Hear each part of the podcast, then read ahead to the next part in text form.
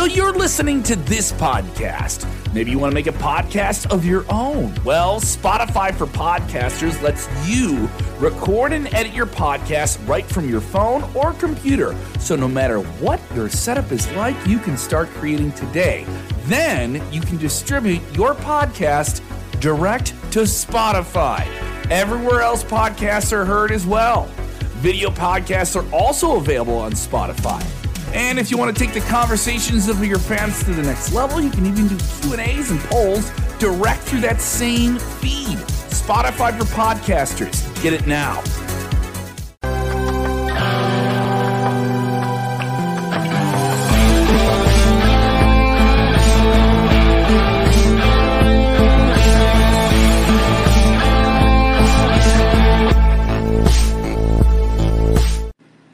Hello, hello, hello. It is me, it is me, your True Hill Phenom SP3 back once again, live and in living color with another edition of Smack Talk, reviewing WWE SmackDown and AEW Rampage from tonight with the legend himself, Dutch Mantell. How are you doing, Dutch? I'm doing okay. I saw these two shows, and I swear, do these people know how much stress and burnout we're saving them by us watching the shows instead of them? We just got to report back what happened. I'm gonna tell you what. If I could take, I'm gonna talk about Rampage. If I could take Rampage and turn it into a drug, and go to a drug company and package that up, and so people could take it, I'd cut you in on it. We'd be billionaires in about two weeks because it would knock everything else loose in your head. Because if you had any problems, uh, you just you just be gone with it. I was uh, SmackDown was the better of the two shows I thought tonight, and one of the reasons SmackDown is better because it's so better produced. It's more, you know, it's got great color and I mean, it was it's just it's just well produced. Rampage looks like it's put together in a sophomore's, you know, basement. I mean, there's no there's no whistles and bells to, to Rampage much. And I'll say it, it's so dark. Please give me something to laugh about. Give me something. But they you think didn't, you didn't laugh at Nyla Nyla Rose doing all the Jade Cargill mannerisms. That was the pop of the night for me. Well, hell, she wasn't in there long enough. How long was she? How long was that match? Probably two minutes. Not bullshit crap. It's probably a minute, which was forty-five seconds too long. So, so I'm I'm kind of pissed off because these guys have a chance on, on Rampage to really do something, but you keep messing around with it. And what are their ratings? About the same, or are they still up? It, or what? it- nah, it's it's going. It goes down. It fluctuates I between wonder why. like four hundred to like just under four hundred thousand a week. Well, well, anyway, I- I'm trying to tell them, but I don't guess they want to listen. So it is what it is. All right, lead me Absolutely. off. Get, get me Let- started. here. Let's get into the shows. Before we do that, we want to thank you all for joining us. So we appreciate you for joining us live, or even if you're watching us on demand, show your appreciation back in the simplest way possible by dropping the thumbs up on this video. If you're watching us on YouTube, share with a friend, subscribe if you are new to the Sportskeeda Wrestling YouTube channel. Plenty of consistent content here. If you're watching us on Facebook, give us a like, follow the page on Facebook as well as follow us over on Twitter and retweet it as well. So let's get into the show. This SmackDown was really built on how it opened, Dutch. Uh, it opened up things with the undisputed WWE Tag Team Championships up for grabs as the Usos defended the titles and tried to claim their legacy and take the record reign of 483 days of the New Day Usos at 481. So on Monday, with a win, they would become the longest reigning tag team champions in WWE history. And it was the Usos versus the New Day Dutch. So, of course, it was a really good matchup. Uh, this was given plenty of time. They went through about two commercial breaks, uh, plenty of uh, near falls towards the end, plenty of combinations, a little bit of like callbacks to old matches as well. This was a very compelling matchup that had the fans on their feet, had the fans fully invested. The match uh, breaks down after a series of near falls, very close near fall on the double splash of the Usos for Xavier Woods kicking out and uh, Jimmy Uso kicking out of the New Day's up, up, down, down finisher. It got a broke down where Xavier Woods was taking out. Kofi Kingston is in the ring and he comes off the top rope. He's caught in midair with the 1D from the Usos to retain the undisputed WWE Tag Team Championships. I thought that this was a great opener, just uh, consistent with the quality that the New Day and the Usos. This is one time where WWE's hyperbole is not really hyperbole. These are the two greatest tag teams in WWE of this generation of the past two of the past decade, these are the two goats when it comes to tag team wrestling. You could choose either or, and they added another great match to their catalog. What did you think, Dutch? How much is WWE paying you for this? Well, they do they do put food in my kid's mouth. I've told you this before. Okay. No, it, it, it was a great match, but hell, it ought to be a great match because all they got to do is throw these guys together and tell them we need 30 minutes. Okay. Oh, we need 45 minutes. Okay. Because they have worked together so many times. You know, they know they don't even have to call spots. They know what each other each each one of them is going to do just from previous experience. It was a great match, good finish, and it all worked smoothly. Uh, the commentary didn't get in the way of it. It actually enhanced it. Okay, here's my question. Sami Zayn, I didn't, and I didn't hear this at the first. He was not there tonight because of a personal problem. Um, I didn't I didn't hear it. Maybe someone in the live chat. Sound off in the live chat with any of your thoughts on SmackDown or Rampage for tonight's super chat donations is the best way to have your comment highlighted on screen. But if somebody heard uh, you know, if what they if they gave a reason for Sami Zayn's absence, I just took it as they basically gave him the week off because he had off due to not being able to go to Crown Jewel, and then he was off here. So I felt like it was just WWE giving him a week off. I don't know if they, no, they a reason on commentary they gave a reason right in front of the the in ring with Roman. They said that he was uh, out for personal reasons. Okay. So you know everybody had to be thinking, "Where's where's Sami?" Which is a good thing, really. And they could take that and do anything they want to do with it. And and I agree that he was probably uh, out off because he couldn't go to Saudi Arabia, and it's probably why he wasn't there. But that was the first thing on my great match, great setup, and they held it. And now, who are they on Raw Monday?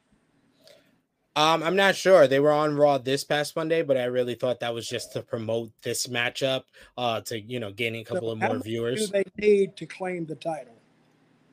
Oh, they they, they got it. They're not going to defend the titles on Monday. They, once they hit Monday, they they got it, regardless of if they just do a surprise title defense on Monday Night Raw. They if they make it a Monday, they got it. So they they got it already. Very very good. So a great a great start to the show, and uh, then then where did we go then? Uh, in the back, we saw Roman Reigns uh, before when the Usos were coming out, yep. and we saw him after he approves the victory. Then, when we come back from break, we're in the back, and Jimmy and Jey come into the locker room, look for approval from Roman Reigns. He hesitates and slowly stands up. He considers and then tells them, This is what uh, the promised land feels like. This is what it feels like mm-hmm. to be the greatest of all time. With them having done that, it's time for Roman to handle some stuff, and he wants the Usos by his side when he handles his business later tonight. The Usos are with him and they hug and embrace each other. And this led into later on in the night. Uh, we close the show. We might as well just wrap it up into one into one big bow. Roman Reigns comes comes out for I guess a statement. They didn't really give this like a title or really make it direct of what he was really trying to say. He kind of bigs up the Usos for their uh, victory. Uh, first, we get uh, Paul Heyman though. Uh, Paul Heyman gets on the mic and he he says the you know the the stuff about uh, the crowd not being Usi, and then he tells them to to you know stand up on their feet for the tribal chief, and then Roman tells the crowd to acknowledge him. He passes the mic back to to Heyman, and he casually insults the host city. He gets some uh, decent heat out of that before he concedes to the crowd about not being Usi, and they, he says there are a ton of great sports rivalries that play out on Fox. He was like the Packers and the Cowboys this uh, weekend. And he was like the Usos and the New Day are not that. The uh, the Usos, no other team can compare to them. The longest reigning tag team champions live on the island of relevancy, whereas the New Day are cast into the ocean, just like anyone who challenges Roman Reigns. Roman gets on the mic and says it's not easy being his cousin, and he you know, acknowledges his entire life. He's been acknowledged for his greatness, but he said it's been harder for Jey and Jimmy. And before he can give them that acknowledgement, Ridge Holland and Butch come out. They say they have backup against the bloodline. Did They're you, sick of them. Did you hear that roar? When Sheamus came out? Yeah, I didn't either. Yeah, yeah. I, I was, I, I mean, the crowds overall in WWE this week have not been the greatest. Tonight was better than Raw, though. So well, if they had, if they hadn't have brought somebody out there that he had just, he just, I mean, Sheamus is no big surprise, and then they topped it off with McIntyre, who, who Roman just finished up with, what a month ago. But you, this is this is all setting up for war games. Like Shane, like you said, Sheamus returns after being being taken out. It, I don't care what it's setting up for. I want a big pop right then, and then put it in the can and then we I think, go there. I think what they're gonna do is there. There's two spot. There's basically two spots. If it's you know we saw a four on four big brawl that broke out. You like you said, Sheamus came comes out for his return. Eh, the Brawling Brutes and Bloodline get into a brawl. Before that, though, there's a whole mic issue with Sheamus. We hear basically none of his promo, and yeah. Roman just improvs uh, the the perfect line. Like you can't even get your mic to work. How you expect to come against us? I, loved Roman so here. Roman was mic didn't? you think the mic worked didn't work on purpose or an accident? Oh, I think it was definitely an accident. No, it's it set up. No, no, no. Yes, it was. No, I, I called so. him tonight right after the show, and I said, "Hey, that mic spot. When y'all plan that?" I said, "Oh, that's been set up for weeks." Dutch, you know you called and they kept you on hold for the whole they, three hours you watched did, wrestling. I did get through to the super super stooge in chief, and he told me no, that was a that was a big deal. No, I think it was an act. It was a setup deal. WWE doesn't make mistakes like that. I, I think they did. I, I, I don't know if they did. I just think maybe Sheamus did with the mic or something, but I don't think that was set up. I don't I don't understand a okay. reason why that you would set that. And up. that's why you're such a great fan, because was it set up, or was it wasn't it not set up? So, but either way, it worked. See? Either way, it worked. And then Roman started laughing, and that was funny. I liked that. And then, of course, they all hit the ring and had the big deal, and then they blew it off with, with McIntyre. And so I went, hey, maybe, you know, instead of, you know, just making it a drug, we can make it a sleeping pill. You know, like NoDoz. Uh-huh. Take a couple of those and we go, oh, wow. Now we can wake up and we can watch the show. So what I, I what I was saying, what I think they're gonna do is they're you know Sami's gonna be on the bloodline side for War Games, so that needs one more spot for the Brawling Brutes and Drew McIntyre. I think it's gonna be filled by Kevin Owens. Then you have all these different relationships, rivalries, friendships, partnerships rolled into one here because you have the whole dynamic of Drew and Sheamus and their rivalry, their former friendship. Now they're coming together against the bloodline. Since you're talking was it set up or is it wasn't? Which leads me to something else, and we'll get to it in just a moment. I think it's the next match. What was the next match? Well, after uh, all the blood, well, what I was trying to say is, I think that uh, Kevin Owens is going to be the the fifth person for the Brawling Brutes and Drew McIntyre team at War Games. So, do you do you think that Kevin Owens will get the pop that you're kind of looking for if they hold off on you know before bringing him back into this? Kevin Owens is over, and they hadn't beat him until you haven't seen him beat like not beat, but you just you haven't seen him all that much. I mean we saw McIntyre, and we saw Sheamus, and we we saw all that. So there's nothing really to pop for. But Kevin Owens, with the with the heat or with the tension with Sami Zayn, and it's a perfect way to pull it off. And if they got it got their heads around that, that could be a because they're expecting this angle between Owens and Sami to go a while. Yeah. It's not going to go three weeks and over. It might go two months. Then they split off, come back. And I think we may see a variation of it at WrestleMania. I think I think what they're they're aiming for is Kevin Owens and Sami Zayn versus the Usos because they have firmly established that the, the main break, they could break the record. Well, they they already the the Usos already broke the record. Break it wherever it is, then they take it. Well, then yeah, they, they can be 315 days, and they win it at WrestleMania and come back on Raw and lose it on Monday night. don't don't don't let don't let Dutch book when he's drinking, y'all. Uh, yeah. um, I got to stop that. Drinking in NoDoz doesn't work NoDoz. We do have a super chat donation here from Ozzy. Hey, Ozzy, Dutch. Ozzy, are you going to ask that stupid question and only give a dollar ninety nine? Now Tennessee got their. I mean, they still played a good game, but Alabama just too strong. I mean, Georgia was just too strong. Yeah. Did you see the game? You don't like football, do you? I don't watch college football. Are, are you? Watch, I watch the. are I watch the NFL. Oh, that's that fake football. That's what that is. College football is the real stuff, you know, because, but Tennessee and Alabama, they did, I mean, Tennessee and Georgia, great game. But Tennessee didn't have the, the horses to pull it off. But anyway, great there you game. go. And I'm uh, pissed off anyway because my my Clemson team, they're done. So I don't I don't care I'm I'm mad anyway. All right, keep going. Thank you for the super chat. more things.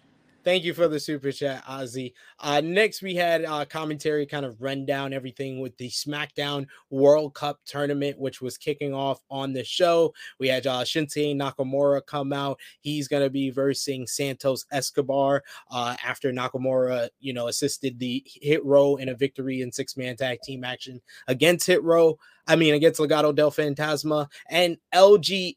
El Legado basically got involved in this matchup, causing a distraction. Nakamura kept having to fend off Cruz as well as uh, Joaquin Wilde. In the end, Escobar wins with a second rope Phantom driver for the win to move on in the World Cup tournament. I, I like this match. This was pretty solid. It could have done with more more time. I think that was the only thing that was stopping it from being better. What did you think?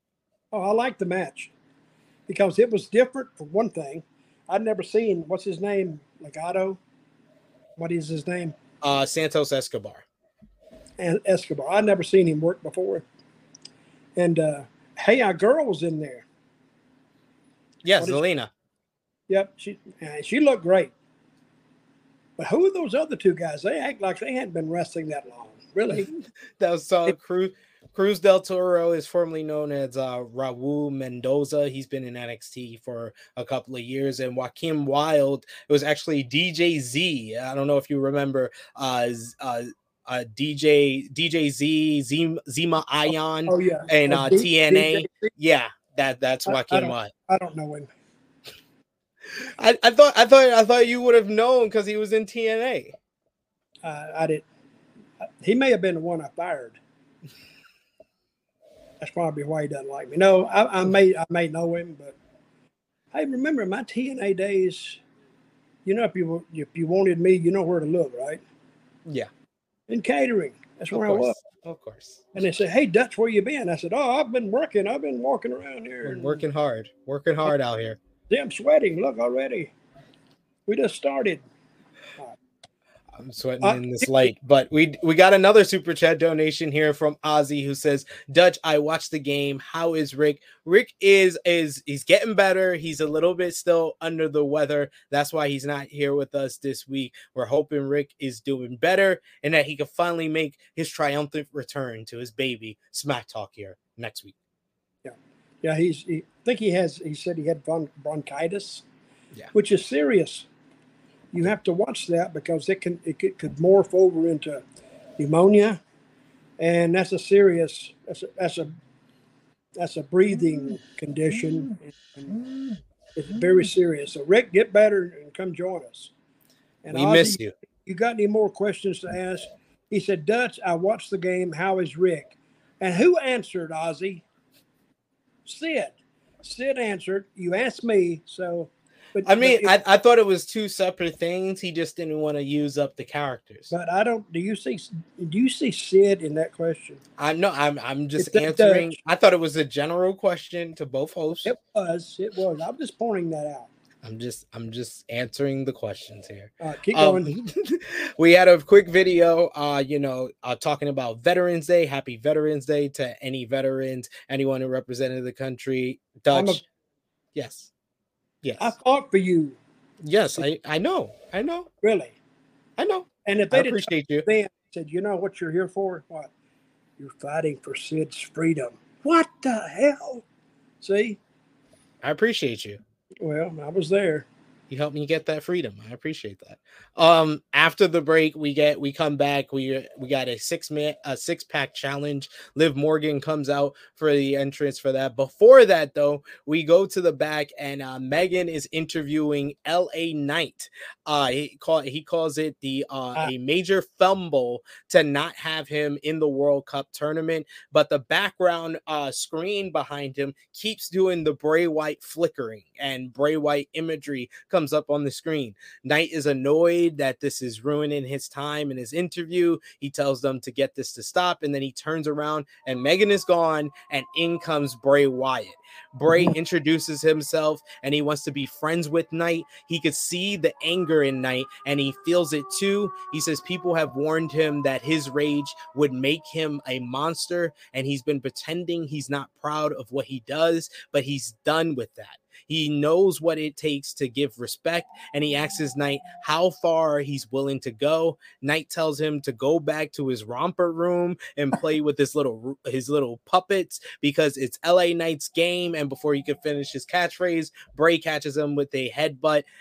And I'm just happy. I thought it. Was, I thought we were gonna have to wait so much longer for Bray Wyatt to finally get a feud. But this was simple. This was effective. This was one of my favorite parts of the whole entire show, outside of the opener. It was entertaining. And he starts off, LA Knight starts off the right way. If he's going to be on the losing end of this, so I hate that for him. But at least he's going to be he's going to be featured for a while, and they'll get another idea about him. Because LA Knight, it, his his strongest his strongest uh, instrument right now is his talking. Very strong talker. Bray Wyatt, strong talker, and Bray Wyatt, you could just when he was talking, you could see the the anger building in him. He's almost like ready to boil over. Whoop, whoop, whoop, and he hit it. So, but LA Knight actually, we got to consider this a, a success for him because he went with those maximum male models, which, if you'll remember, I I labeled dead on arrival and they were. Now LA Knight, he's got more heat now than they had after a month. And all all LA Knight has done is gone to the ring. and He got one DQ. Did he beat anybody yet? Yeah, yeah, he beat Ricochet. He beat Ricochet and he beat uh I Mansoor. thought that. Okay, who was the one he got the DQ with? I don't I don't remember any DQ. I just remember those two wins. He beat Okay, well, was- Ricochet by holding on to the ropes, and then he that- beat he beat before Yeah, that he beat Mansoor. Ricochet, Ricochet by holding onto the rope, which is good. That's what he should do to get a little Yeah. bit of heat. Yeah. But This And is a great this is a great spot for him because because regardless of where he where he was with maximum male models, it, it- anything he would have done would have been an upgrade from that. But the fact that he's now going to be working, he's going to be working with the hottest act in the company, not named Roman Reigns. So you're oh, going with the, the the hottest baby face in the company. This is a great position for LA Knight. Yeah, but how long will he be in that position? I think this is more of a mini program, but it always can help to get more Oh, eyes it on you. It helps him get more over. It's, it's not going to hurt him. He actually LA not losing in this is a win for him Yeah. because he's working with uh, he's working with Bray Wyatt. So, but anyway, I wish him most success in the world Is it because I, I, true? like- I like true, him. Dutch? Your uncle Howdy? Uncle Howdy. Don't talk about my family. He's Uncle Howdy. Respect. Uh, next was the six pack challenge, the aforementioned. It was Liv Morgan versus Raquel Rodriguez versus Shotzi versus Sonya Deville versus Lee versus Lacey Evans. Uh, I will just say this is, this is not me being critical. A lot of this looked like a mess. It was it was very clunky at times. Uh, it was it wasn't the prettiest matchup. I think in the second half they got some things together. They got some big spots, but they totally whiffed on the biggest spot of the matchup. They set up a table and, Hey, wait a and- How did you know that? Maybe they planned it that way. yeah, that's true. Maybe this is just a setup, another setup, Dutch. Uh, basically, Raquel Rodriguez sets up a table with the steel steps. She's going for a power bomb in the wrong way. Her back was to the table You know, when she's going for the power bomb. they go over these matches in the afternoon and she set it up and i'm thinking what fuck i mean why does she just, just push it out in the middle where if she missed she, they, you got all the you know padding underneath you they completely missed the table It was bad. completely missed it Yeah, it was really and bad. everybody sold it like it was you know dog catching a ham bone or i don't know but they were all laying around and i looked around one two girls were fighting how many was in this six Yes, it was a six pack challenge. two girls were engaged but four girls were just i don't know they were they weren't up they were all laid down underneath the i don't i didn't get it This was this these was matches, not this pretty. is I say I feel sorry for the talent in this because that is not an easy match to produce. Damn sure not an easy match. Happy Friday, everyone. What is it, Donna? Oh, Donna Marie. I used to know you, didn't I? Oh, I did. Oh, okay. But it's a hard match to produce, even harder, even harder to execute. And I'm pissed off because they beat they beat my girl. They did. And I know this Raquel Rodriguez, I don't get the back pose. Do you? The the the You know, uh, I'm thinking, what the hell? I mean, I The thought flex. these girls were supposed to look sexy. Okay, what if you met this girl and you took her out? You're telling me that's not sexy, Dutch? No, well, for some guys it may be, but Exactly. you end up, not you, not you, Sid, but a guy ends up in a room with this Raquel, and she turns and does the pose. I think, well, hey, uh, I just got a call, and I got to, I got to get out here. You know, I've always had a, a, a, a little trait I always stayed true to. is never go out with a woman that I thought could whip my ass. I, I never would do that for obvious reasons. First of all, it hurts, Not for everybody. and, and second, you know, it's uh, it's it scares me. But anyway, Chris Chris says uh Chris letting you know that Dutch that uh Braun Strowman is dating Raquel Rodriguez. make, that makes it. Now they have poses in the room at night. Yeah, they they they have a pose off. There you go. Uh Hey, all I, Emma, I Emma, will who's she the girlfriend of?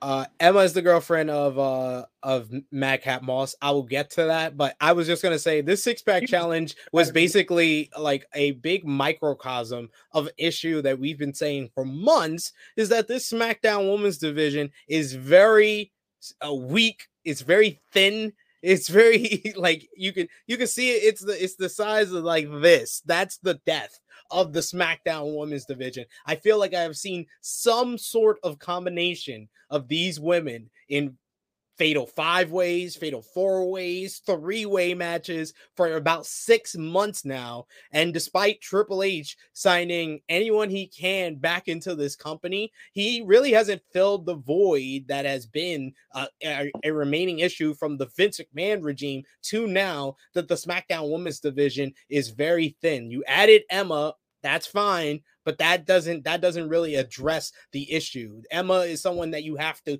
get over. What this smackdown women's division needs is stars and we haven't had that outside of ronda rousey in months. Well that's what they need to be focusing on now. Take ronda rousey and put her in the ring like, like you would a single male heel and just let her just let her brag and bitch and a good heel, always remember this a good heel is always the ultimate victim.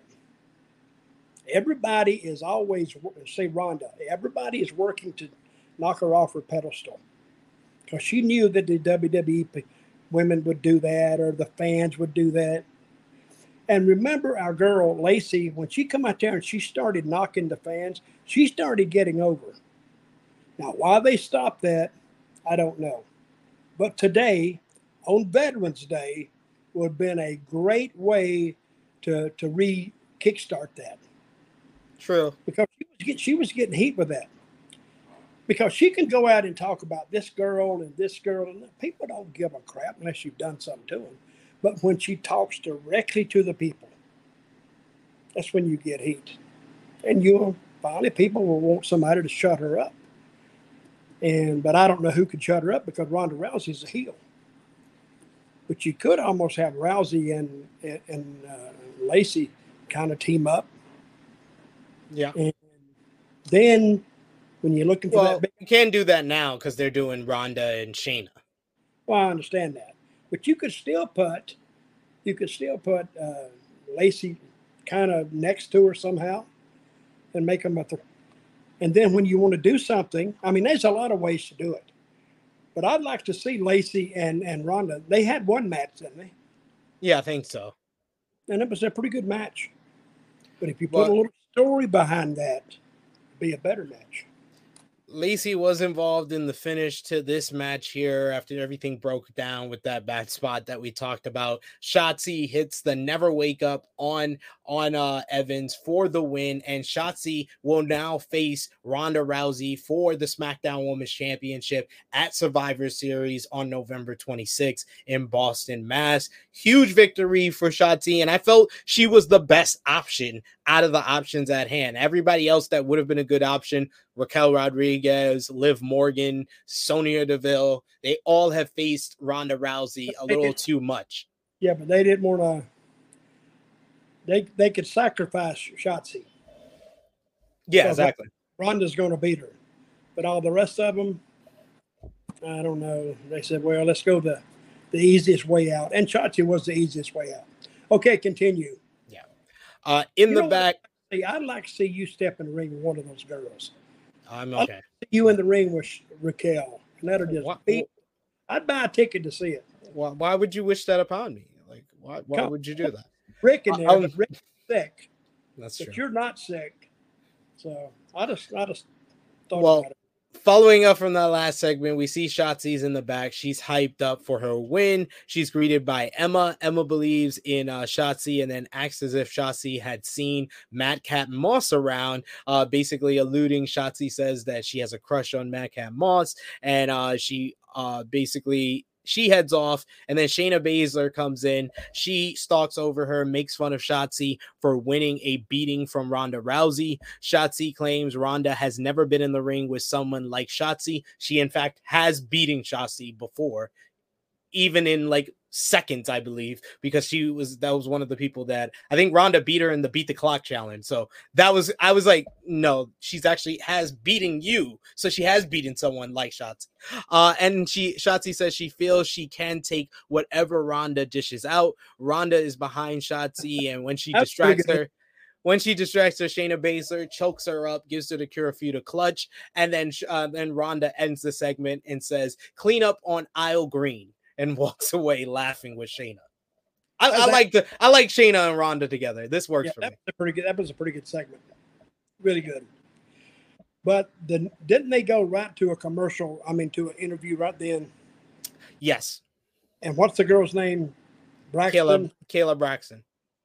I think they wanted to put that later in the show because it was right after it. So she should have said, "Well, somebody check on her," but she said, "Well."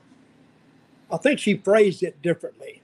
Yeah. if you really listen to it, I mean that's that, that's picking at straws there, but I don't think they it was really uh, voiced or written knowing it was right after that had happened. Elsewhere in the back, we get Kayla. She's interviewing Ricochet. She asks him about wrestling Mustafa Ali next week in the World Cup. Ricochet is. I'm not going to miss that one. Huh? I'm not going to miss that one. Oh no, that's going to be a barn burner. Those two in the ring. It's going to be great. Uh, we got uh, Ricochet says he's hype for the shot he's getting in the cup, and he wants to reclaim reclaim what's rightfully his, and he knows how talented and hungry Ali is. But before he can continue, he's interrupted by Gunther and Imperium. Gunther wants Ricochet to clarify about his title, and it says uh, he loved to beat up Ricochet again before walking off. So it seemed to tease that Ricochet should be considered a, a favorite to win this World Cup to have another showdown with uh, Gunther. Okay, is he in the World Cup? Yeah, Ricochet is facing Mustafa Ali in the World Cup. There's not in it, right? No, the winner of the World Cup gets a shot at the Intercontinental Championship. I thought I, I misunderstood you. Yeah, I, hey, I'm a big fan of Gunther, a huge fan of Gunther, because they've handled him right. They haven't given him a lot of like bullcrap stuff.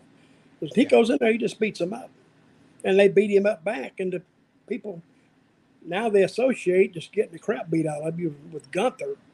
And he'll get over that that way. It's a hard way to get over because it's brutal, but he doesn't mind it. And the people, you're not hitting them. So him and Sheamus had some some bangers, big yeah. time. So, okay, who else is in this World Cup deal? I'll get to that. We do have a super chat donation here from Roland. Thank you so much, Roland. We appreciate you. He says somehow Liv Morgan performing a simple flying crossbody on Rodriguez incapsulates. Yes, yeah, incapacitates all all, all four girls for 10 minutes, and the table remained undefeated. SMH. Hey, that I think those girls may have got hurt with that. Yeah. Landing on concrete it doesn't have, even though it's got a pad there. I mean, I don't know. I still I cannot figure it out. Even by you know just trying to trace it back, how they missed the table. They were coming from here. The table was right there, instead of the table being right here, so they could just go back into it. Table was here, so they just hit the edge of it. Damn wonder they didn't get hurt worse. And Liv Morgan, it looked like she missed it down. I mean, she, she was in on it. Who else was down? And she almost missed the crossbody. It seemed like it was. Crazy. They was there was two more girls that were down. It was Sonya. I think Sonya was in there, and then yeah, Xia Li as well. Thank you, Roland, for that super chat donation. We do have a comment here from David who says the booking is the problem for why the women's division looks so lacking in depth. I'll beat the drum that they've massively missed the boat on Lacey to be made a star. You won't be beating the drum because we are at the head. We have have the drumsticks. We've been hitting yes. this drum for from from the minute that they changed her character and made her a heel. It was like, oh no, this works. This works. it does work. I don't know why they got away from it. So I'm gonna say Triple H has changed the the structure, but why he even changed her, I don't. Unless he got plans to go back to it, he could do that. but maybe hey, who knows what they do? But I think she's a walking heat magnet too, just for running that mouth. And she was getting heat, not even having a match. She was going against our other girl we love. Remember Aliyah? Aliyah? Hell, two times she went to the ring with Aliyah and never touched her. And she had more heat going to the ring and doing that, and then she just beat the hell out of Aliyah. But anyway, who sent us that? David M. David M with that comment there. Thank you, David, for that. But let's finish up with this episode of SmackDown here. Just a couple of more matches to recap. You had a real a quick uh, video recap of Karrion Cross versus Drew McIntyre and uh, and Omos versus Braun Strowman from Crown Jewel. Uh, Jinder Mahal then came out for our next World Cup match. We had Jinder uh, get on the mic and says that he calls himself the embodiment of class and prestige. The greatest WWE champion of all time is back. Tonight, he begins his ascent to his rightful spot by winning the World Cup and becoming the IC champion. No man can stop him, and this leads to the monster of all monsters, Braun Strowman, coming out. And I like how they booked this. This was basically a squash, but they did let Jinder at least look uh formidable in the first minute or so. He came out, he attacked uh, you know, Braun from behind with strikes, jumping him before the bell. Braun uh, shoves him off, and Jinder hits a drop kick. He hits a running knee and gets a one count. And then Braun just totally wipes him out, sends him to the floor. He does his big train spot move, and then he comes into the ring, avalanche in the corner, and then the monsters bomb for the win. Braun Strowman moves on, but you know they tease ricochet doing here but i don't i don't see anyone in this tournament beating braun strowman so tonight we saw braun strowman and santos escobar move on next week dutch we have the last two first round matches you got Sami Zayn versus butch so continuing the Brawling Brutes and Bloodline storyline there. And then we got Ricochet versus Mustafa Ali. Who you got? Uh, I think uh, Ricochet goes over. I think Sami Zayn goes over. And let's go back to Braun and who's the guy he wrestled? What's his name? Jinder. Well, that was a textbook win because what Braun Strowman had to do, he had to make uh, Jinder look like he belonged. So if he just went out and started beating up from the beginning, the fans were saying, well, hell, they didn't beat anybody. But now that Jinder got a, a good amount of offense on him, now when he beat him, he beat somebody. Because now I used to, I used to I've been around somebody faces. They'd want to go out there and just beat the crap out of you for three, four minutes and then pin you. I went, what the hell is that? You beat nobody. How about me beating the shit out of you for three or four minutes and then you winning? Now you beat somebody. Oh, I didn't look at it that way. I said, well, that's what we're going to do anyway. So I'd, I'd highly advise you to start viewing it in those lens because that's what we're going to do. But but Jinder didn't get hurt with that, and Strowman advanced. So always happy in fairyland. Uh, what do you think about Braun Strowman? He garnered a lot of heat over this past week. He made comments on uh, social media following Crown Jewel, saying that him and Omos got 47 stars and proved that all yeah. the grocery baggers and flippy wrestlers are nothing compared to true monsters. And uh, basically started responding to different fans and basically went on a trolling rampage that not only got him yeah. heat with other wrestlers on the WWE roster, outside the WWE roster, and apparently a officials within WWE, where a report from Fightful came out that everybody says that Braun backstage has been very nice, very open to everybody backstage, but backstage Braun is different from social media Braun. And they don't think he did the right approach here. What do you think? Well, going to get a lot of guys that's a lot of fans not liking him, and they don't let they don't like that because they want them to buy merchandise. And you don't buy things off a guy that you don't like. But I, I was reading it, part of it, and he's talking about guys bagging groceries. and I had to laugh. Chris Jericho responded. he said, I used to bag groceries. I like that response. That was one of my favorite responses. But this isn't the first time that Braun Strowman has basically put his foot in his mouth with social media comments. Of course, there was the big thing that uh, after the pandemic, when COVID hit, he basically made fun of independent wrestlers who had GoFundMe's when independent wrestling was shut down and they lost their form of living. He had no sympathy for him. So when he got fired from WWE, not a lot of people had sympathy for him. And I think him coming back, he's shown that the fans are more like casual fans for WWE. Yeah. They are cheering him. He's getting a great response. He's been one of the better book guys who has returned to the company in the last couple of uh, weeks and months. But he's going to hurt himself because we've seen that although, you know, people love to say the internet wrestling community is so small or stuff you do on social media can't affect you on TV. We've seen in the past with someone like Seth Rollins back in 2019 when he started making comments to other people and get a bad image on social media, it translated to his cheers lessening when he was out in, you know, on on WWE television. I don't think this is a great move by Braun. I don't either. Years ago, I'm gonna tell this story.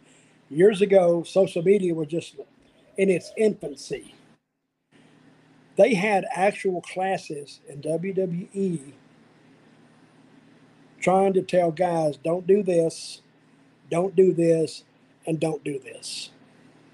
And guys, some guys were required to go to these classes because they were idiots. I mean, yeah, you can go on there. You're supposed to be a, a big fan favorite and go on there and, and really clap back at them. And, but they get you heat. But they don't want that kind of heat. They want they want people on your side, but they don't want that. But I think Braun uh, uh, Strowman he may have learned a lesson from this, and maybe he'll react a little differently next time, if there is a next time.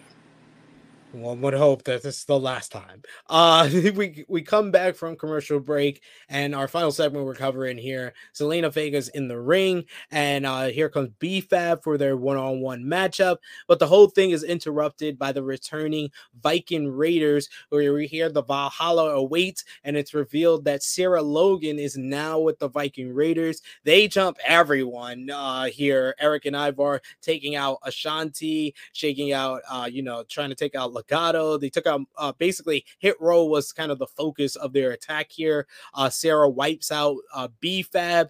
Uh, Zelina Vega sneaks away. Erik tosses uh, Cruz into the timekeepers area. Ivar squashes Wilde back in the ring. Ashante takes a knee strike from Erik. Ivar crushes him with the top row smash. Dolla tries to fight back, but he's outnumbered, and he takes the Ra- uh, Ragnarok, the double power bomb from uh, the Viking Raiders, and then Sarah Sarah Logan pulls B-Fab into the ring, gives her a pop-up headbutt. And this was a nice return for the Viking Raiders, a nice addition with Sarah Logan. I enjoyed this. This was good angle. Well, it was totally unexpected. I'd actually forgotten the Raiders. I forgot they was even around. I haven't seen them in I don't know a while. But it was good for them to return this way. Plus, it saved us from having to watch probably a horrible match who was it against? Who was it supposed to be against now? It was it was B-Fab versus Zelina Vega. Zelina Vega is good, but B-Fab I think has only had two matches in her entire career. Yeah, that saved us from that. So five claps to that. So, and I'm still not a the B-Fab girl. She's only had two matches. I think so. She had one match in WWE. I think she had another match on the Independents. And Zelina Vega looked very good tonight. Yes. Especially she when she was leaving the ring. Not only is she a good looking woman, but she had sense. She got she was smart. Got, so I applauded that.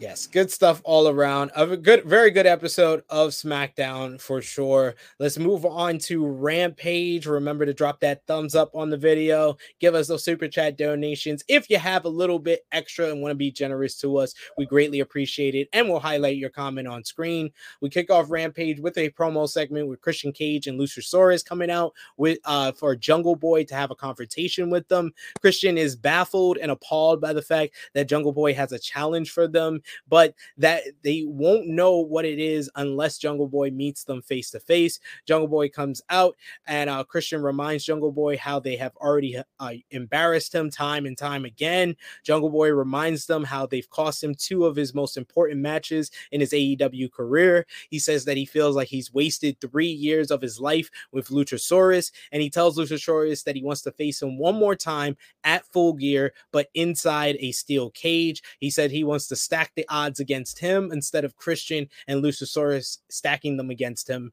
He, Christian tells Jungle Boy maybe he isn't the pillar of AEW anymore, and contrary to the hype, is actually Luchasaurus. Uh, Christian tries to get under Jungle Boy's skin after accepting the challenge, and he says he tell him to do him a favor and make sure his mom is sitting nice and cozy at ringside, and like his dad that lived on his looks. Once he brought his dad into it, Jungle Boy chokes up Christian, and then Luchasaurus has to attack him. He lays out uh, Jungle Boy, gives him a choke slam onto a steel chair. I thought this was a nice angle to set up the matchup between Jungle Boy and Luchasaurus, which should be the blow off for this part of the feud.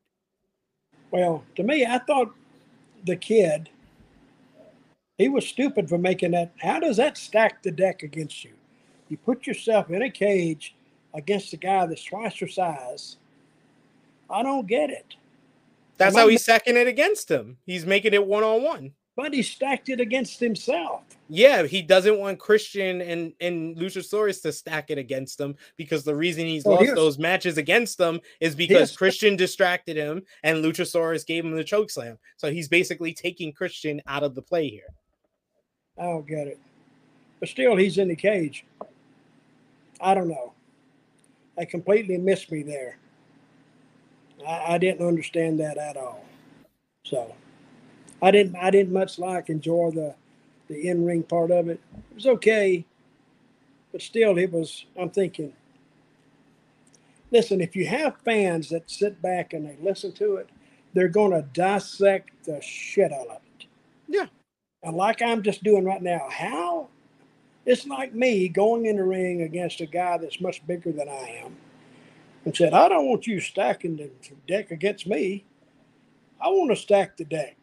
So I said, what about a cage with me and you? And that's what they were going to suggest anyway. But he beats them to it. But he showed them, didn't he? I don't know. Hmm.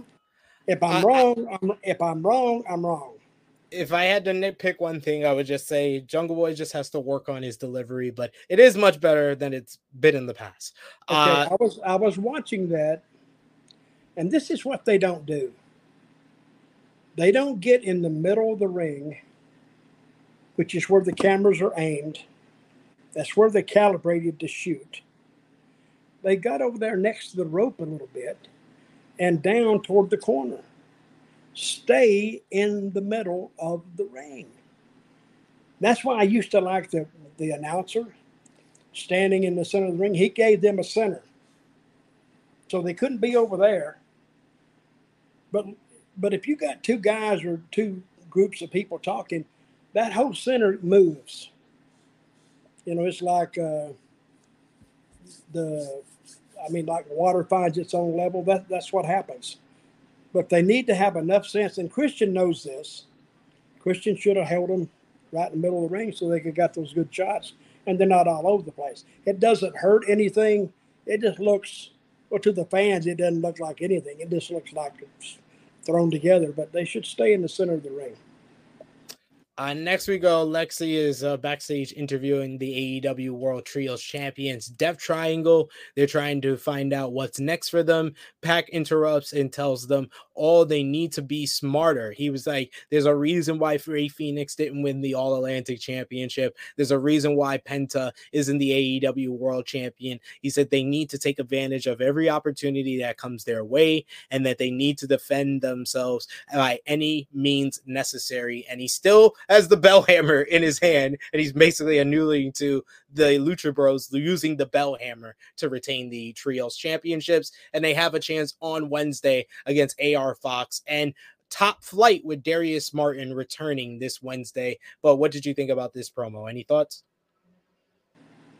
Well, I still didn't know what he was talking about. because I, I cannot give a position because I don't know really what has happened in the past that much. Uh, see, the other two guys he was talking about, they never said anything, did they?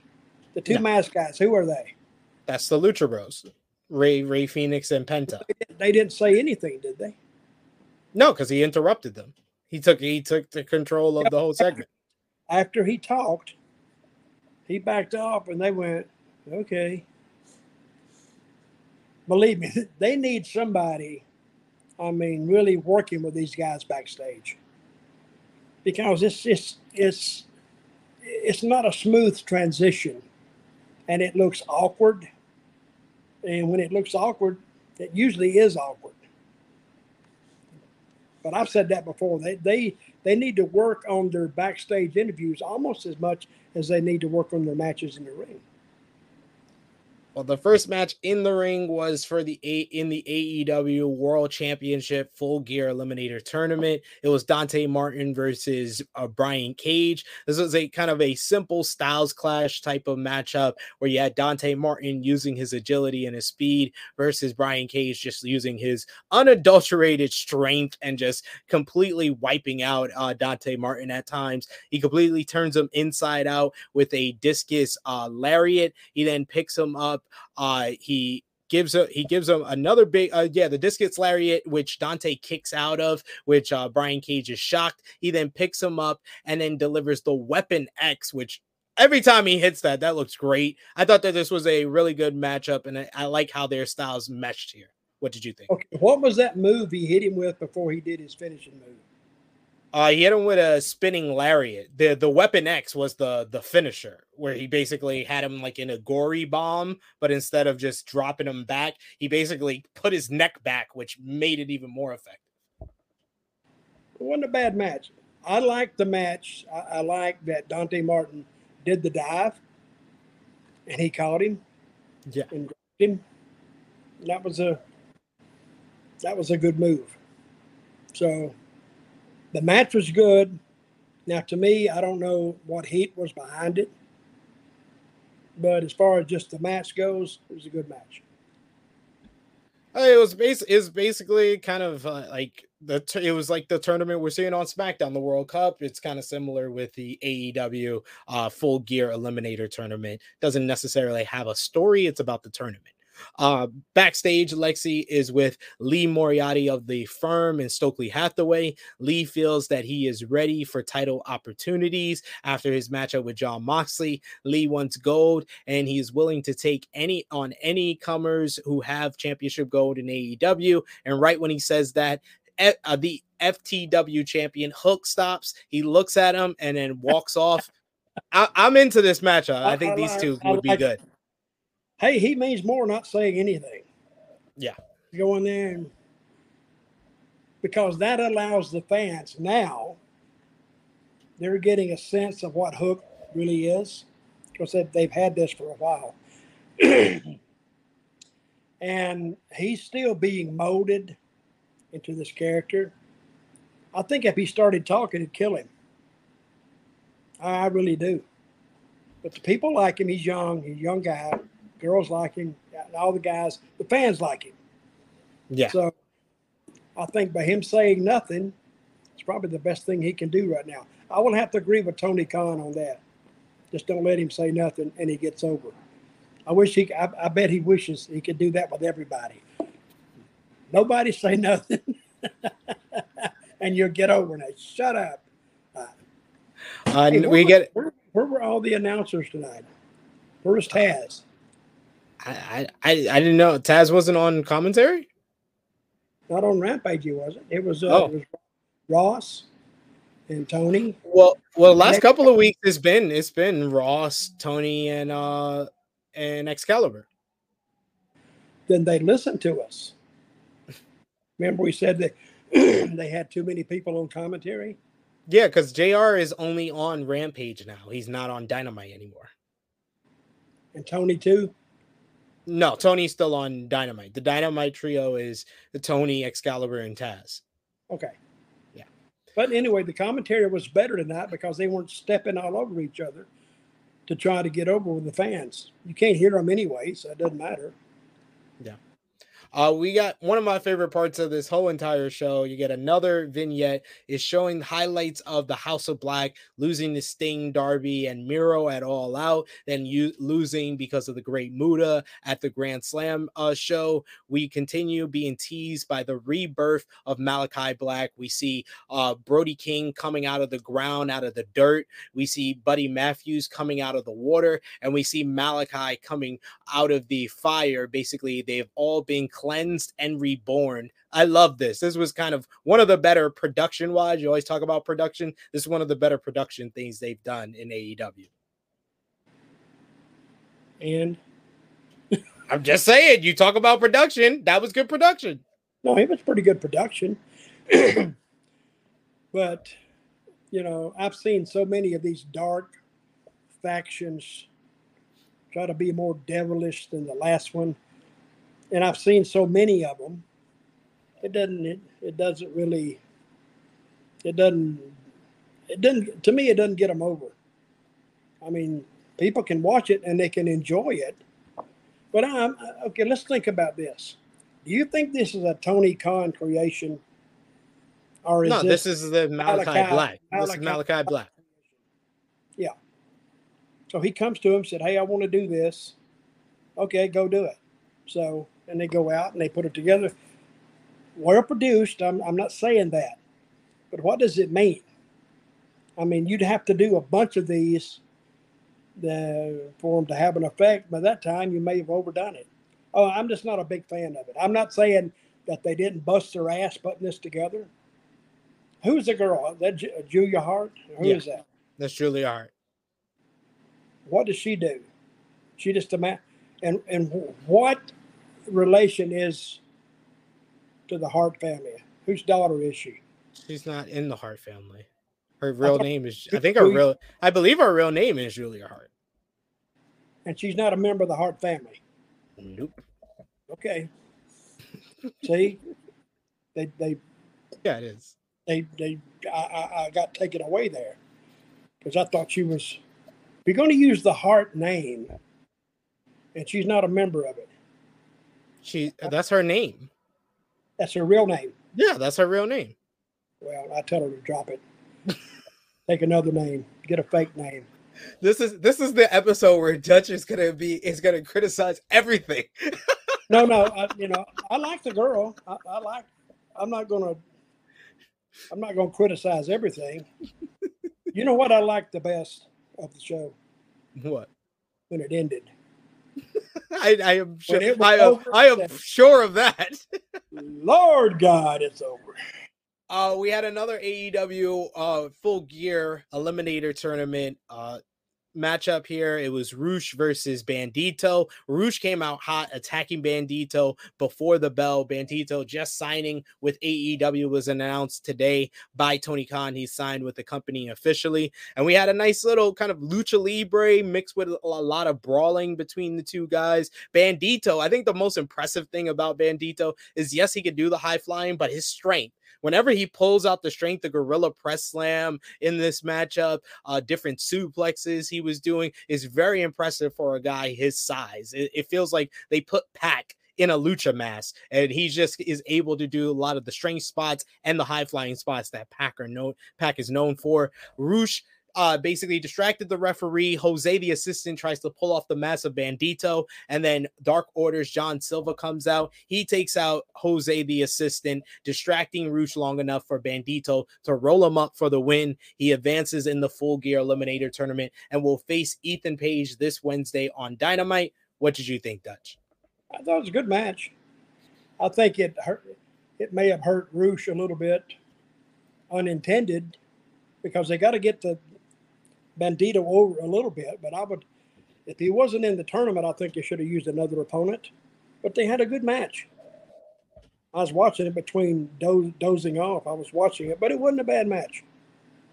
Yeah, I think I think they wanted to put when I'm watching a match, I'm looking at it. Does it does it entice me to tune in next week, or does it entice me to buy a pay per view? And maybe it not be, maybe it's not intended for that. But I think they need a little bit more emphasis on their in ring presentation, especially their in ring, I mean, their backstage interviews. They need a lot of work there. But hey, it's his company. He can do with what he wants. And if the people enjoy it, great. Go ahead and watch it. Uh, we get footage just shown from earlier today. Jake Hager talking to Claudio as he reminds him how much of he pissed me off. He says how much of a great tag team they were in the day yeah, who made with, with who, Dutch. Uh. Hager tells him to think about being a sports entertainer again and maybe think about the two of them picking up where they left off. We just need Dutch Mantell there with we the people, and then we can have them team up together. I'll be down for that. I can actually use we the people. There you go. It's in the Constitution, so everybody owns it. Now, I'm I'm not interested, but I would like them to see them again. They would have great matches, and they'd be a great tag team. Uh, and when he he got with us in WWE, and they got a wild hair up their butt, and they just took him away one day, and put him in that damn. It was in New Orleans. What what was the New Orleans WrestleMania? Thirty they put him in the Andre the Giant Battle Royal, which he won. And then the next week they took him away from me. The next night. After, after uh, yeah, well, the next night they took him away from me, and in five weeks he was deader than hell. Because you know why? They didn't concentrate on him. I mean, they needed to do something with him, and they didn't do that. I tried to tell them, and they looked at me like I had two heads. Like, what the hell do you know? Okay, okay, guys, just whatever you want. Just we got sure, it. Just make sure my check's on time is all I can say. We got a super sticker here from uh, Silent by Deadly. We appreciate that. Definitely, you can send super sticker, super chat. Is that gonna, two dollars or two dollars? It's two dollars Canadian. Son of a two dollars Canadian. Yep, there you go. Uh, the third match on the card here, you had Nyla Rose with her quote unquote TBS Open Challenge versus Kayla Sparks. And you are in fact right, Dutch. This match went 40 seconds. Uh Nyla Rose did a bunch of jade spots. She did the, the the dribble between the legs. She did the pump kick, and then didn't even go for the beast bomb. She turns her around and gives her jaded for the victory. Jade Cargill then comes out with Kiera Hogan and Leila Grey as they are all all charged for Nyla. Nyla takes out Kiera and Leila as Jade gets in a nice pump kick on Nyla. Security staff for Nyla come out to separate Jade, the baddies, from Nyla as Nyla somehow still wound up with the TBS championship in all of this. And I, I gave I gave it credit a couple of different platforms. I like this angle that they're doing. They're doing this heel versus heel feud in a different way where you can basically he's basically letting the fans choose who they think is the baby face here. And I think Nyla Rose is hilarious, so she's my baby face here. Why aren't they letting uh, the manager talk? Who? Nyla Rose's manager. Cause no, she doesn't need Vickie Guerrero. Nyla Rose can talk. Well, why's she there then? Because they needed a role for Vickie. Well, Vickie Guerrero is irritating as hell. So if they could do one together, and she's got all that history in WWE. So instead of trying to, and Nyla Rose can talk, and she can get over it. But I thought that was one of the worst job matches I've ever seen. Horrible. The girl didn't know how to sell. And Nyla Rose didn't know how to get her to sell. I mean, she was selling, but it was it, it, it was a strain. She was she was suffering through the the selling. It's like almost she was like an acting class or something. But but it, the, the what I found not wrong with it is all the guys, all these referees showed up. You never see these referees in anything else, really. But they show up to separate these two girls, and the two girls could have beat the crap out of all those guys anyway. But it it, it, it did serve the purpose. It it showed that they didn't like each other. And let's see let's see where they go with this. So Nyla has stolen the belt, correct? Again, yes. Again. Yeah. Okay. I, I like this. This is much better than the last time they did a stealing the belt angle. At oh, least they it's did going another. on. They did they did one a couple like six six seven months back, and it only lasted a week. So at least this one they actually have the patience to make it. This is now going on three four weeks of Nyla stealing this title. Uh, we should also note a breaking news note from Tony Khan. He announced on Twitter uh, just a couple of minutes ago that for the full gear uh, pre-show basically next week's rampage. Uh the main event is going to be eddie kingston and ortiz versus konosuke takeshita making his return to aew and japanese legend jun akiyama is going to be teaming up with takeshita to versus kingston and ortiz. This is eddie kingston's dream match. He's been talking about versus jun akiyama for years. So big uh japanese legend on aew rampage next week So this is an Eddie match. It's many- Eddie and Ortiz versus Okay. Jun Akiyama and Konosuke Takeshita. See, when you say those names, I don't know. I- I just know they're Japanese guys. You've So- seen Takeshita before. Takeshita is the, Yeah. the Japanese guy that was on AEW before. Yeah, I may have seen him, but not enough to make this match special. See what I mean? I don't know. I It's think special to to I the Japanese fans more than more than American fans. I agree. has it in his head. See, what he deals with is smart marks that really follow this stuff. I don't think his majority of, of the people that watch AEW follow that. He may have a good, he may have maybe 10%, maybe. But hell, I don't even I- know who. I don't know if they know Jun Akiyama, but I I would say I would say that the reactions that guys like Kazuchika Okada, Hiroshi Tanahashi have got and Minoru Suzuki have gotten on AEW television does say that the a the casual AEW fan does know the major stars and legends of Japanese wrestling. So I think it's just Tony Khan kind of going into his P1s. And it's something that, you know, Rick always brings up that WWE wasn't doing during the Vince McMahon regime is catering to his P1 fans. Maybe it's not creating the new fans that you you want them to do with these type of stuff, but he is catering to his to his major fan base, his number one fan base. But WWE didn't work that. They didn't work with those Japanese promotions. AEW does. No, what I'm saying, I'm not I'm not bringing up that. I'm bringing up the fact that he's catering to his fan base that does know these Japanese stars. Oh yeah, that's what I'm saying. And guess who his number one fan is? Himself. That's what he's using. Because if he knows them, he knows his fan base, or a percentage of them know who it is too. So anyway, if it works, it works. Good. I hope it works for him. Main event was Orange Cassidy defending the All Atlantic Championship versus Lee Johnson. Always got to bring up that my favorite bit on Rampage now is Orange Cassidy trying to get Mark Henry's line in. That the fact that he pulled out a microphone during this whole thing, he didn't say a word. He just pulls out the microphone and tries to do Mark Henry's catchphrase. I love it every single time. It, it pops me.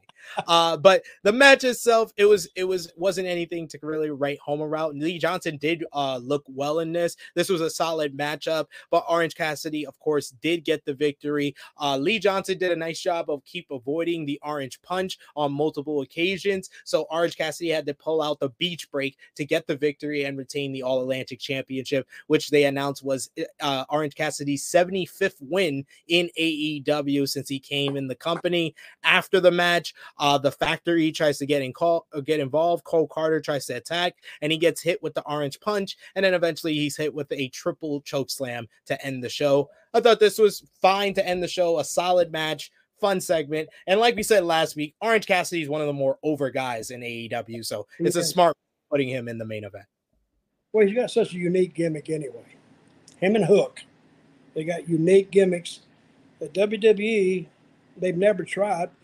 I don't think they know how to try it. Tell you the truth, Orange Cassidy he invented it, right? And Hook, Him and Taz invented that. So, but I like both of those. And I, you know, first time I saw Orange Cassidy, I went, "What the fuck?" But after he gets to working, he can he can he can go. And I and I like him. So, who was the Japanese guy he worked with last week or two weeks ago? Uh, it was last week. It was Katsuyori Shibata. Shibata. Mm-hmm. Now, see, now I know him, but they put him in a match that I would notice. I'm just not saying it's me, but they had a great match. Yeah, but you did you did note that the thing that helped that match was they did the little video package before it, trying to tell the story of they, Shibata. And they did the middle part. Yeah, where they sat down. now, see, that's the sports entertainment part of it, and yeah. and you can get by with that because the people enjoy that. And it's like, uh, well, they just take a little time out, smoke a cigarette, do that. Not really, but but it was a couple match, and I, and I I liked it. So now I know Shibata, but those other guys you brought up, I'd have to, I'd have to put them on there, and we'll see. To, we'll see. Hopefully, you got a whole week to catch up on everything, uh, and I think well, I, am not going to do it. I'll i know try. you're not. I'll, I'll Google them. That's it. That's all you can promise, Dutch. You want to let the people know where they can follow you, what you got going on this week. Well, a guy contacted me this week I may be doing a movie next next year, and uh, this guy called me up. So I held him up for like a bunch of money, like five hundred dollars. no, but but it, it's good because I've never I've been in a few movies, but never in a like a part, a role. So he wants me to be a sheriff in this movie of this small southern town, and I could probably do that. And you can find me on Dirty Dutch Mantell with two L's at gmail.com. And uh, a guy wrote me today and he said, I can't believe you actually got back to me. But if somebody has time to sit down and write me an email, yeah, I'll get back to you one way or the other. I may, may not say a lot, but but I think if they have the respect and the courtesy to send me a personal email, yeah, I'll get back to them. See, this is why Dutch is a legend. He's a legend not only in wrestling, he's a legend as a person. But follow Dutch over there. You can follow me on the Twitter machine at True Hill SP3. Uh, I want to thank anyone over here on the Sportskeeda Wrestling channel that has subscribed to the True Hill Heat YouTube channel. We hit 3,000 subscribers this week. We will be celebrating that as well as the 200th episode of our flagship podcast tomorrow, 11:05 a.m. Eastern Time. True Hill Heat 200. Myself, Miss Chrissy Love, Top Guy JJ, talking about this week of wrestling, celebrating some milestones for the True Hill Heat YouTube channel. And on behalf of Rick, I want to also thank everyone over here that has subscribed to the Believe in Pro Wrestling podcast YouTube channel that hit 500 subscribers this week. So if you haven't already, go over to subscribe, Believe in Pro Wrestling podcast with myself and Rick, as well as True Hill Heat YouTube channel. Great stuff over there. But Thank you to Dutch Mantell. Thank you to everyone who joined us live, everyone watching on demand. Remember to drop the thumbs up on the video. Let us know in the comments down below what you thought about SmackDown and Rampage. And we will see you all next Friday, 11.05 p.m. Eastern Time. For Dutch Mantell, I'm SP3, and this has been Smack Talk. See you guys.